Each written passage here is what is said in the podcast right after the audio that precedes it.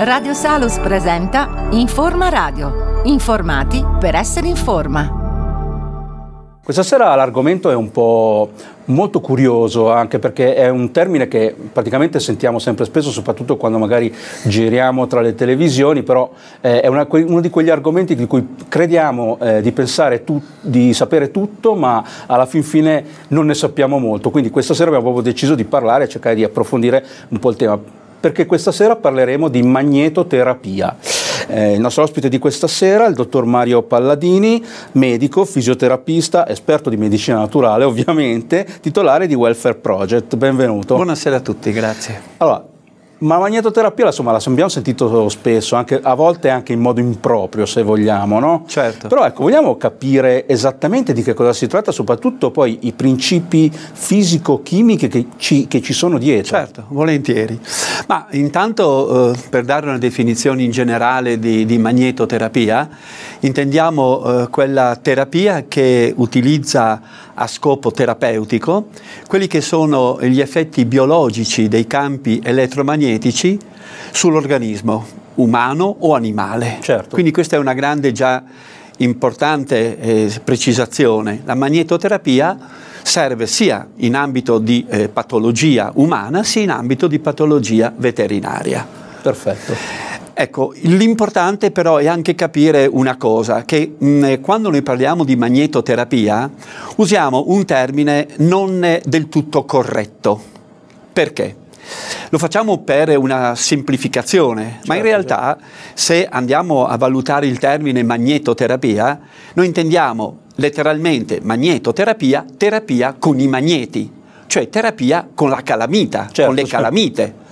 E questo chiaramente è, non è la vera e propria magnetoterapia, è quella che viene chiamata tecnicamente una magnetoterapia statica, che praticamente non viene usata.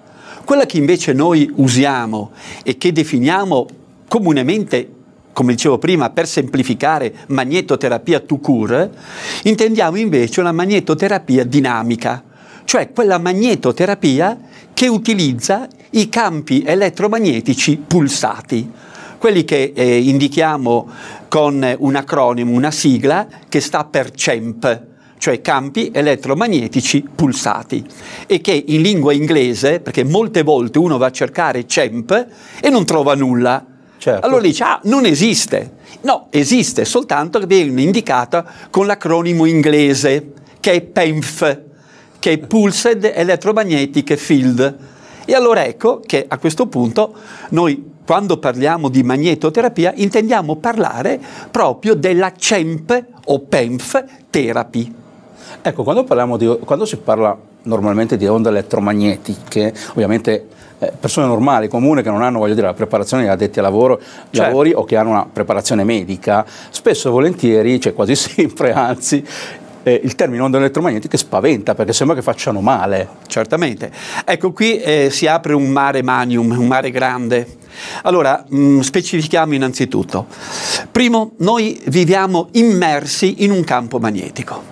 Se non ci fosse il campo magnetico, non ci sarebbe vita sulla Terra. Certo, Questo. Bene. Il campo magnetico sappiamo che è generato dalla rotazione del nucleo ferroso posto al centro della Terra e sappiamo che questo campo magnetico avvolge la Terra come un manto protettivo, l'avvolge e determina quella che noi chiamiamo la magnetosfera o campo elettromagnetico terrestre. Perché è importante e fondamentale per la vita la magnetosfera? Perché se non ci fosse noi verremmo travolti dal vento solare. Esatto. Ora, sappiamo che il Sole ha una sua attività.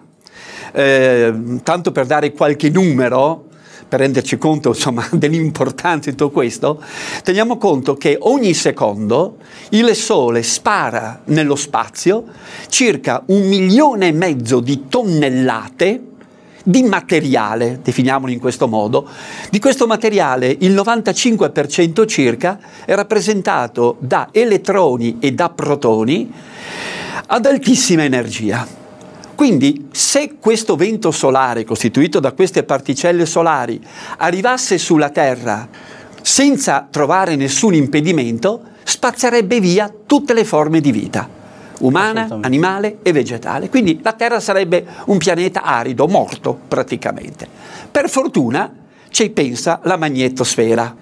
La magnetosfera eh, circonda la Terra, non la circonda in maniera, come dire, regolarmente circolare, come si potrebbe pensare, ma presenta un'estensione in altezza di circa 60.000 chilometri verso il Sole, cioè il lato illuminato della Terra, lato giorno, certo. ha un'estensione di circa 60.000 km. Il lato notturno invece l'estensione è maggiore perché non c'è la spinta del vento solare a schiacciarla, diciamo così, ed è di circa 350.000 km. Quindi teniamo conto di che po' di protezione abbiamo attorno. Certo. Il fatto è che, eh, come dire, quando l'attività del Sole però si fa un po' più vivace, famose tempeste solari, solari, ecco che la resistenza della magnetosfera vacilla un pochino. E allora lascia passare una piccolissima parte di particelle solari. Cosa fanno queste? Disturbano le comunicazioni, i satelliti, tant'è vero che va in tilt un po' il sistema di comunicazione, vero? E poi, mm, come dire, dulcis in fundo per rendere più bella la cosa, a livello dei poli, lo scontro tra le particelle solari da un lato e il campo magnetico terrestre genera una cosa meravigliosa, colori bellissimi, che sono le aurore, le aurore boreali. Ecco, questo tanto per certo, dire certo. l'importanza del campo magnetico. La sua domanda qual era? Ma parliamo di radiazioni elettromagnetiche e il termine radiazioni come fa dire, un fa un po' paura. Allora a quel punto bisogna essere molto eh, categorici, diciamo, molto pragmatici. Cioè, noi dobbiamo distinguere nell'ambito delle radiazioni quelle che sono le radiazioni ionizzanti dalle radiazioni non ionizzanti. Le radiazioni ionizzanti sono radiazioni ad altissima energia in grado di ionizzare l'atomo e quindi di danneggiare il DNA della cellula e quindi sono sicuramente, certamente, cancerogene. E nell'ambito di queste radiazioni ionizzanti che cosa rientrano? I raggi X, certo. i raggi gamma e una quota dei raggi ultravioletti, il tipo C dei raggi ultravioletti, gli UVC, perfetto quelli che so, sono a noi schermati dal, dallo strato di ozono. Esattamente, quelli che vengono bloccati. Certo. Perfetto. Chi, chi, ha creato il tutto ci ha pensato bene, insomma, diciamo così. Vero? Assolutamente. L'ha fatto bene, l'ha fatto il suo lavoro, l'ha fatto bene.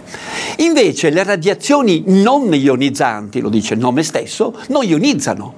Quindi non hanno una carica energetica tale da modificare o da danneggiare la cellula. Di conseguenza non potranno, per definizione, mai essere cancerogene.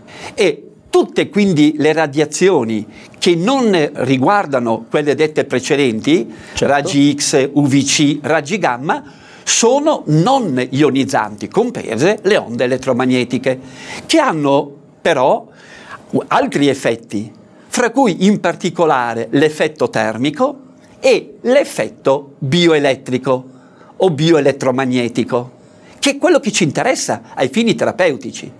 L'effetto termico potrebbe essere, e lo è, una controindicazione, perché se io scaldo io posso determinare dei danni. Certo, se ho un processo infiammatorio sarebbe assurdo portare calore, vero? Fa esattamente l'esatto, esatto. contrario. Eh, butto benzina sul fuoco in questo esatto, caso. Infatti. Invece il campo elettromagnetico pulsato evita l'effetto termico. Perché lo evita? Proprio perché è pulsato. Nel senso che l'impulso elettrico, perché per generare un impulso magnetico c'è sempre un impulso elettrico di base, genera calore, è quello che si chiama in fisica effetto Joule è l'effetto termico, ma questo effetto termico viene disperso dalla pausa tra un impulso e l'altro, per cui a noi arriva senza avere effetto termico, cioè senza avere il calore. E quindi rimane soltanto l'effetto bio, eh, elettromagnetico, l'effetto elettromagnetico, quello cioè che ci interessa perché è quello che poi va a agire a livello della cellula con un particolare meccanismo che poi certo, magari vi, vi, spiego bene. Poi vediamo. Quindi per eh, questo effetto benefico, in quali casi può essere utilizzato? Cioè in quali, in quali patologie? Allora, teniamo conto di una cosa, eh, noi siamo abituati a trattare la patologia, qualunque essa sia, ricorrendo sempre alla chimica, il farmaco, Eh, vero? certo, ovvio. Ecco, perché sembra che eh, ci sia soltanto il farmaco, il dio farmaco, chiamiamolo così. Al di là di non dimenticarsi che in greco farmaco vuol dire veleno, ma è un altro discorso, vero? È Eh un beh, Anche in inglese, drugs. eh, esattamente, è un altro film, diciamo questo. Quello che importa è tenere conto che tutto quello che ci circonda, in realtà, reagisce e condizionato da quattro forze, da solo quattro forze, che sono a livello atomico la forza di interazione debole e la forza di interazione forte. A livello mascro- macroscopico la forza di gravità e la forza del campo elettromagnetico. Quindi questo concetto dell'uomo chimico o biochimico deve essere rivisto in forma di uomo elettromagnetico, perché in realtà non esiste una quinta forza che è la forza chimica o biochimica. Le reazioni chimiche sono la conseguenza delle quattro precedenti forze. E quindi il primo danno che la nostra cellula subisce in qualsiasi tipo di patologia, dalla più banale, diciamo così, alla più grave, è sempre comunque un danno che lo chiamiamo bioelettromagnetico. Potremmo definirlo un danno energetico, ma il termine energetico può, come essendo Può come dire, esperto di medicina naturale, lo utilizzo comunemente, Certo, però certo. può confondere. Parliamo proprio di danno, eventualmente di danno sempre inizialmente c'è un danno elettromagnetico. Ecco, eh, dottor Paladini, allora, ci siamo entrati in questa bellissima spiegazione fisica, anzi complimenti perché veramente insomma, ci ha illustrato quello che accade nel mondo che non abbiamo mai, voglio dire, ci vogliono anche anni e anni di studio per arrivarci. Eh, stavamo parlando appunto di quali sono i disturbi, insomma, disturbi patologici per cui le onde elettromagnetiche possono farci del bene. Beh, il- come dicevo, eh, quella che è poi eh, l'applicazione pratica della magnetoterapia, della cempeterapia, usiamo questo termine per abituarci anche a sentirlo, vero? Certo. Da- sulla- della cempeterapia, e sono strettamente connesse al, al meccanismo d'azione. Perché, perché la, magneto- la cempeterapia funziona? Funziona perché va ad agire su quella che è la membrana cellulare, determinando quella che con un termine un po', un po' più complicato eh, rappresenta la ripolarizzazione della membrana cellulare con un ripristino del normale- della normale differenza di potenziale tra l'interno e l'esterno della cellula. In altre parole, banalmente, la cellula si comporta come una batteria. La cellula produce energia, Certo. se per un X motivo, qualsiasi motivo, batterico, virale, traumatico, fungino, di tutto, di tutto di più. Certo, assolutamente. Si altera questo, questo meccanismo, l'alterazione consiste in un'alterazione di quello che è fondamentalmente il transito attivo intra-extracellulare, la cellula perde colpi, diciamo così, e quindi va in sofferenza. Chiaramente non va in sofferenza una cellula sola, anche se inizia una cellula sola, poi un, diciamo un certo numero della popolazione cellulare coinvolta va in sofferenza e noi cominciamo a manifestare una sintomatologia che prima è una sintomatologia di natura funzionale, Certo. poi diventa organica, anatomica, nel vero senso della parola. Allora, cosa fa il campo magnetico? Il campo magnetico va praticamente a, sempre usando un termine banale, a ricaricare la nostra cellula, riportandola a quella che è la normale differenza di potenziale. Tanto per capirci, in condizioni normali io posso misurare la differenza di potenziale di una cellula normale e vedo che il valore è di meno 70 millivolt. Per effetto eh, della dell'alterazione della patologia, questa differenza di potenziale incomincia ad avvicinarsi alla linea zero potenziale, quindi da meno 70, meno 60, meno 50, meno 40. Ovviamente nel frattempo si può anche manifestare un certo tipo di sintomatologia, ma comunque abbiamo questa riduzione di- del valore di potenziale di membrana. Nel momento in cui questo valore supera i meno 30, cioè si avvicina ancora di più al potenziale zero, la cellula muore. Quindi e c'è ancora da un punto di vista anatomico, fisico, ma non c'è più da un punto di vista funzionale. Certo, è morta. Non, non fa più il suo lavoro. Non, fa, non può più essere rianimata nemmeno. La lesione è diventata irreversibile. E questo spiega perché quando io applico il campo magnetico, a seconda della gravità della situazione, diciamo della vetustà, da quanto tempo dura quel tipo di lesione, io posso avere un recupero molto rapido se la, il problema è recente, un recupero invece molto più allungato nel tempo se il problema è più antico. Perché dato che della popolazione cellulare non tutte si trovano allo stesso stadio, ma avremo cellule morte, cellule in fase quasi rianimatoria, certo. cellule che stanno sufficientemente bene, a seconda della quantità di questi livelli, io avrò un recupero più o meno rapido e andrò a coinvolgere tantissime patologie, perché sempre e comunque all'inizio il danno è di questo tipo. Quindi che sia una patologia infiammatoria, e allora avrò un'azione antinfiammatoria, un'azione antiedema, cioè contro il gonfiore, avrò naturalmente un'azione una, una antidolore, antalgica, che è uno dei più diciamo, campi d'azione utilizzati certo. della magnetoterapia. Immagino. Pensate ad esempio a tutte le patologie osteo, muscolo, articolari, tendine, che da sole rappresentano il 60-70% delle cause di dolore nella popolazione. Quindi, oppure pensate anche ad esempio a problemi un po' più importanti come potrebbe essere l'osteoporosi, come potrebbero essere ad esempio la frattura.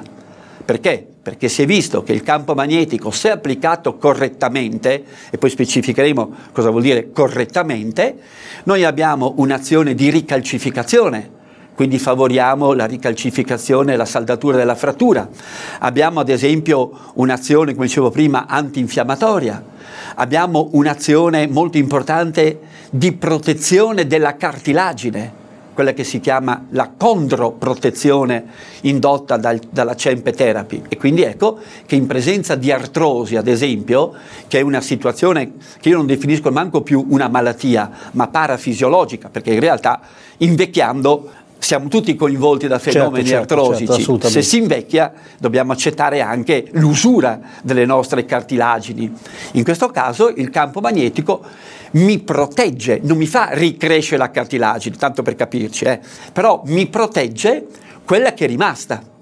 E quindi ecco che sotto certi aspetti rende più, come dire, gradevole l'invecchiamento stesso. Certo, certo. Ecco.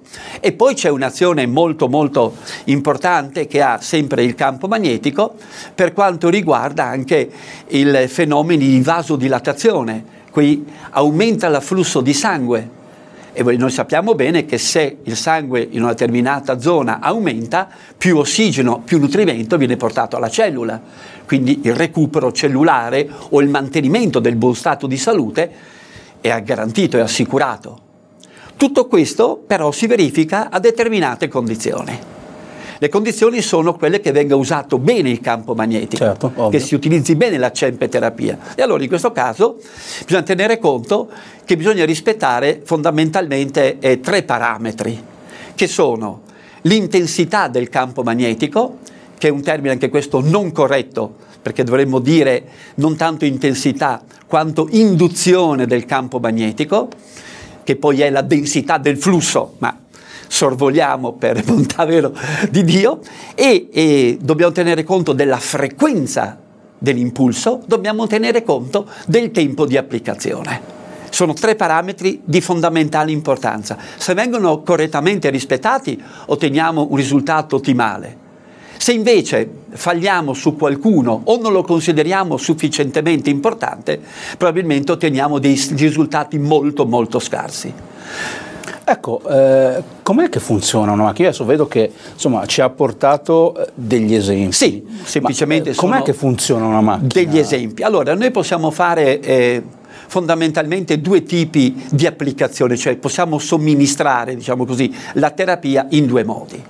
Un modo nel momento in cui c'è un problema localizzato, facciamo un esempio, io ho un problema artrosico al ginocchio, i miei menischi si stanno consumando, vero? Mi fa male il ginocchio. Certo. A questo punto io farò una magnetoterapia localizzata, nel senso che applicherò quelli che sono i diffusori magnetici, che sono rappresentati da eh, quelle strutture circolari, ah, okay, da quelle strutture circolari, le applicherò proprio sulla zona dove c'è il problema. Imposterò eventualmente determinati parametri e darò il via alla terapia.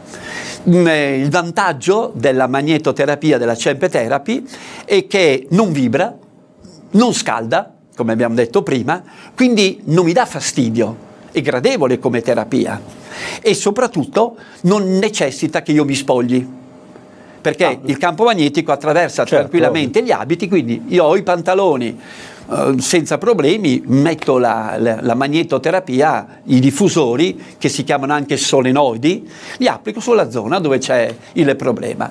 L'importante è il rispetto delle frequenze, è il rispetto dei valori di intensità o di induzione magnetica e il tempo di terapia. Su, andiamo sul tempo di terapia in particolare. Perché?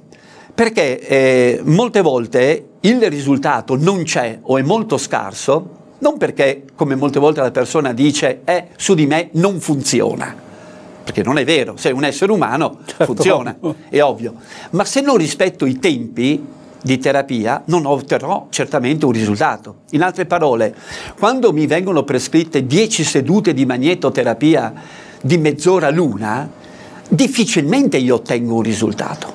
Perché? Perché il campo magnetico non va ad agire tanto sul sintomo del problema, agisce sulla causa e quindi i tempi di recupero sono nettamente più lunghi io avrò un risultato quando potrò utilizza- utilizzare la magnetoterapia per almeno 20, 30, 40 giorni, ma non per un 20 minuti, mezz'ora, ma anche per un'ora, due ore, tre ore, otto ore.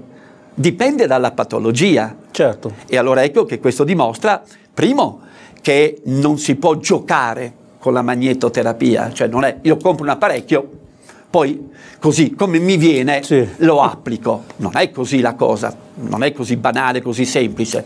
Non esiste terapia se non c'è una diagnosi, primo, e su questo penso che possiamo essere tutti d'accordo. È importante però il rispetto dei tempi, il rispetto delle frequenze, il rispetto delle intensità. Tutti parametri che noi possiamo ovviamente, come dire, modificare al bisogno tenendo però conto di una cosa importante, che quando noi parliamo in magnetoterapia e leggiamo certe pubblicità, apparecchiatura di magnetoterapia alta frequenza, bassa frequenza, oppure fa sia bassa che alta frequenza, dobbiamo sempre intenderci molto molto bene, perché una cosa è il marketing, certo, eh? una cosa è diciamo la scienza, in questo senso, perché quando ad esempio noi parliamo di basse frequenze, dobbiamo ben intenderci cosa intendiamo in CEMPE therapy per bassa frequenza o alta frequenza. Adesso non entro nei, nei, valori specifici, però tenete conto ad esempio che quando io leggo che è ad esempio eh, una stuoia biomagnetica, mm, stuoia biomagnetica è un modo di fare un total body, vero? Io metto una mia stuoia, la collego come se fosse un diffusore all'apparecchio, vado a letto, ci dormo sopra, meglio di così, vero? Si muore, diciamo così, sperando di no, vero? Che non si muoia, chiaramente, però vado a vedere e mi dicono, guarda che qui abbiamo un'alta frequenza, il concetto di alta frequenza che ho io non è quello che, c'è, che ha il costruttore però. Per il costruttore molte volte utilizza eh, questi dati eh, come un indice di eh, la mia è migliore della tua perché fa di più. Non è così. Eh? Perché una cosa è parlare di hertz come frequenza, certo. una cosa è parlare di kilohertz o di megahertz. Perché uno non si rende conto, dice ma io questa qua ho per dire se facciamo 10 megahertz, ma un megahertz uno deve tenere conto che è 10 alla sesta hertz. Un milione cioè di sono un milione di hertz. Certo. Che mi butto dentro, fra virgolette. Io dico no, signori miei, io non butterò dentro mai una cifra, un valore simile. Io le mie apparecchiature, cioè quelle che magari mi sono, ho fatto fare anche da un punto di vista proprio tecnico, quando io parlo di alte frequenze, in realtà io parlo delle, dell'aspetto più alto delle basse frequenze, cioè sono i valori più alti della bassa frequenza. Certo, certo. Capito? È affascinante il discorso che stiamo facendo perché veramente poi per un, per un appassionato di scienza e anche fisica come me, insomma, insomma veramente mi sto, eh, non dico divertendo, mi sto proprio veramente appassionando. Continuiamo su quel discorso che stavamo facendo prima. La domanda che viene spontaneo farci, me la sono sempre fatto spesso anch'io quando poi vedo magari le pubblicità, piuttosto, ma esistono delle controindicazioni o magari degli effetti collaterali? Allora sì, sì. diciamo che eh, la magnetoterapia, la CEMPE therapy, ecco, allora, ha delle controindicazioni che sono fondamentalmente due. La presenza di una gravidanza mm. accertata o presunta, ma teniamo conto che in realtà questo è più un principio di precauzione, ah, okay. anche perché non esistono come dire, sperimentazioni umane sull'umano di, eh, di uso delle, dei CEMPE therapy in donna gravida, certo. chiaramente per ovvi motivi etici, vero? Ovvio. Mi sembra scontato. L'altra controindicazione, che è una controindicazione invece assoluta, è la presenza nel corpo di un dispositivo medico, un dispositivo elettronico impiantato. Ah, il pacemaker. Ecco, chiaramente si pensa subito al pacemaker, certo, certo. ma non c'è solo il pacemaker. C'è ad esempio il defibrillatore cardiaco impiantato, esatto. ci può essere l'impianto cocleare, ci può essere un neurostimolatore midolare nella terapia antalgica. Certo. Ecco, allora, eh, per tagliare la testa al toro, e io ho fatto una cosa molto semplice.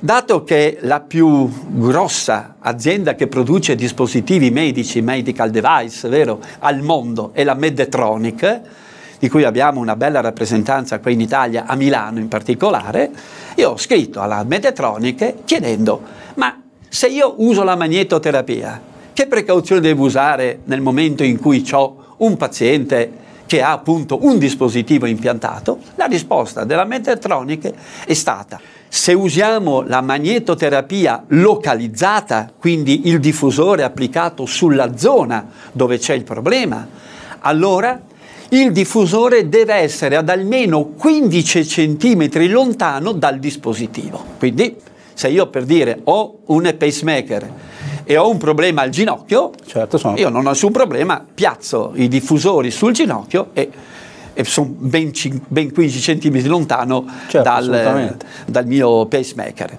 Invece è assolutamente controindicato, non va usato assolutamente la magnetoterapia, quella generalizzata, cioè quella che si fa sul lettino, sulla stuoia sì, biomagnetica. Quella di cui dicevamo prima. Quella di cui dicevamo perché? Perché chiaramente in questo caso tutto il corpo è coinvolto dal campo magnetico e di conseguenza se potrebbe, io ho potrebbe influire potrebbe sul influire. funzionamento.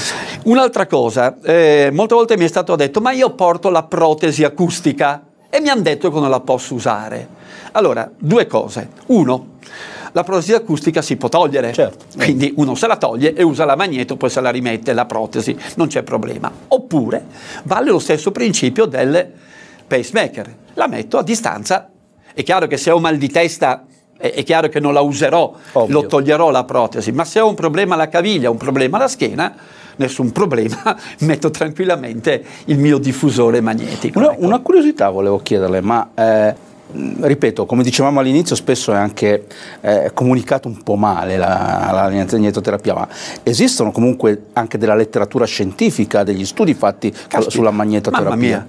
Sulla magnetoterapia esistono migliaia di pubblicazioni scientifiche. Io invito tutti ad andare eh, su un, eh, un, motore di ricerca, che è uno dei più importanti, PubMed, perfetto, digitare PENF Therapy, non CEMP, perché non trova niente, PENF Therapy e lì si sbizzarrisce, veramente c'è, c'è di tutto di più, c'è il mondo. E si vede veramente come i campi magnetici possono essere veramente importanti per la nostra salute. Per quanto invece riguarda e aggiungo e concludo il discorso di prima, pre- il problema del tumore, perché molti mi dicono ma nel tumore cosa succede, la posso usare o meno?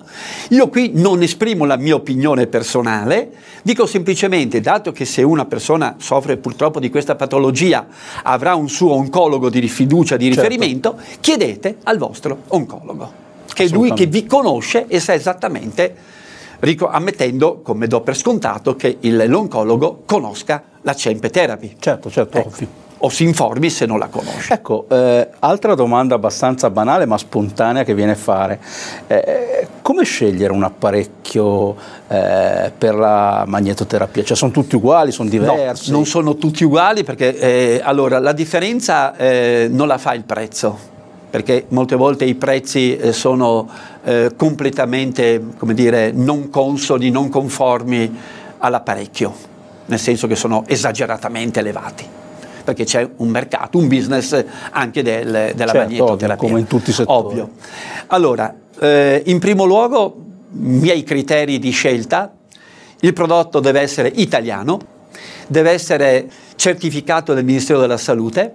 Assolutamente. Assoluta, come dispositivo medico di classe 2 e, attenzione, una cosa importante, non è il numero di patologie che quell'apparecchio riesce a trattare che fa la differenza, perché molte volte si legge l'apparecchiatura, il dispositivo è in grado di trattare 86 patologie, quell'altro dice no io sono più bravo, il mio ne fa 100, l'altro dice no il mio ne fa 250, questo non c'entra assolutamente nulla, anzi vi posso dire, e questa è un'opinione mia, che comunque è, condiv- è condivisa da tantissimi altri eh, cultori dei campi magnetici, che addirittura l'utilizzo di una frequenza unica non è quello che mi consente la guarigione, di recuperare.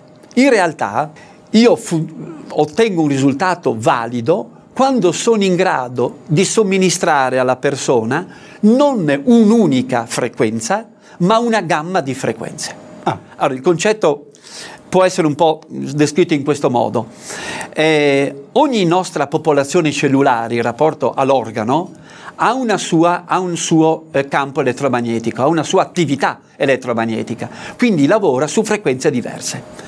Se io prendo in considerazione ad esempio, non so, una periatrite scapolomerale, cioè l'infiammazione della spalla, io non ho coinvolto soltanto, per dire, la cartilagine ma anche l'osso, ma anche il muscolo, certo. il tendine, tutte popolazioni cellulari che lavorano su frequenze diverse.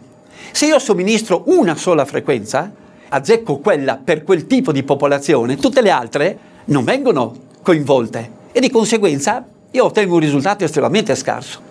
Se invece io somministro una gamma di frequenze che coinvolga chiaramente quindi tutte le popolazioni cellulari, ottengo un risultato ottimale. In altre parole sarebbe come dire vado al ristorante, mi dicono menù fisso, gnocchi, non mi piacciono i gnocchi, non mangio. Mi danno invece il menù alla carta, ci sono i gnocchi ma c'è anche la pasta asciutta, la minestra, certo, il risotto. Certo. Esco, scelgo il risotto, esco fuori che sono soddisfatto, sono sazio. Ma ecco, eh? Ultimissima domanda. e ne cogliamo anche, cogliamo anche l'occasione per dare qualche consiglio pratico ai nostri telespettatori a questo punto viene quasi paura. È comunque un apparecchio che può essere gestito tranquillamente in modo autonomo? Certo, può essere gestito in modo autonomo dopo che ovviamente c'è la necessità di usarlo, e certo. questo è il medico che lo deve chiaramente indicare, e viene rapidamente insegnato come si fa ad usarlo. Certo. L'utilizzo è estremamente semplice, sia ben chiaro. E soprattutto una cosa importante che mi preme sempre dire è l'uso sul nostro animale, sul nostro quattro zampe, sul cane, è vero, sul lo dicevamo all'inizio. Eh, lo diciamo prima, perché è molto importante, sul cavallo. Eh? In particolare, tanto per dare un esempio, questo apparecchio, questo, è un apparecchio che ho voluto realizzare sia per l'uomo che per l'animale. Non cambia niente assolutamente, quelle sono le frequenze.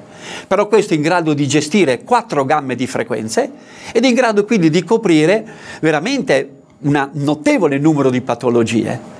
Il cane, il gatto o il cavallo stanno tranquillamente eh, nel momento in cui fanno la terapia, anche perché non dà fastidio a quel certo. punto, molto semplicemente, sul cane, ad esempio il cane artrosico, vecchio, che ha i dolori, si muove male, poco, poverino, eccetera, ne ho anch'io due che sono ormai geriatrici, diciamo, loro dormono sulla stuoia biomagnetica.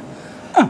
Quindi io metto dentro la cuccia il, la stuoietta, questo è il modello piccolino, ho due cagnetti piccoli, ma sono anche più grandi, la metto dentro, il cagnotto si sdraia tranquillo quando va a dormire, ma anche durante la giornata, perché passano la maggior parte i famosi pisolini. I famosi pisolini. A quel punto collego attraverso un cavetto l'apparecchio alla stuoia e attivo. Basta, a questo punto il cagnetto, senza accorgersene, fa la sua brava Interessante. Capite? Eh, e ho dei risultati importanti. Il cane, mh, mm, tenete conto che il cane percepisce perfettamente il benessere che gli viene dal campo magnetico, Vabbè, eh. certo. va a cercare proprio, eh. ah. lo va a cercare. Se io metto la stuoia fuori eh, della, della cuccia, il cane va sulla stuoia, non va sulla cuccia. Beh, poi insomma, gli animali, eh, voglio dire. Gli animali poi lasciamoli no? stare. Eh. A volte sono anche, Beh. anzi spesso sono anche molto più intelligenti Beh. e scaltri e svegli di Ci noi. sarebbe molto, molto umani. da imparare. Benissimo, io, eh, dottor Panina, ringrazio perché insomma, spoccato che ci ha dato una spiegazione degli elementi, cioè delle basi fisiche sì. e scientifiche che insomma, finalmente ci ha, insomma, ci ha, svelato un po' di segreti che avevamo, un po' di mistero che avevamo intorno a Alla questo tipo di, eh, di, terapia che insomma, sì, si sente spesso, eh, ma poi alla fin fine non la conosciamo, non sappiamo veramente di che cosa si Premesso tratta. che abbiamo volato eh, sull'argomento. Eh, sulla... Sì, no, vabbè, mi rendo conto che poi bisognerebbe fare 10 trasmissioni per Beh, capire queste cose, però diciamo che insomma molte cose le abbiamo dette questa sera. Benissimo, io quindi ringrazio il nostro ospite, il dottor Mario Palladini, ripeto, medico fisioterapista specializzato in medicina naturale e titolare di Welfare Project, grazie ancora. Io come sempre vi do appuntamento alla prossima puntata, eh, vi ricordo sempre di andare a visitare i nostri siti web www.informatv.it per quanto riguarda il sito della trasmissione, www.tecnomedicina.it per quanto riguarda invece l'informazione eh, medico-scientifica e eh, anche di andare ad ascoltare i nostri podcast che trovate su eh, radiosalus.com. Ringrazio l'emittente, ringrazio RBM Group e come sempre in finale di trasmissione non vi resta che augurare a tutti buona salute. Radio Salos vi ha presentato Informa Radio, una produzione RBM Group.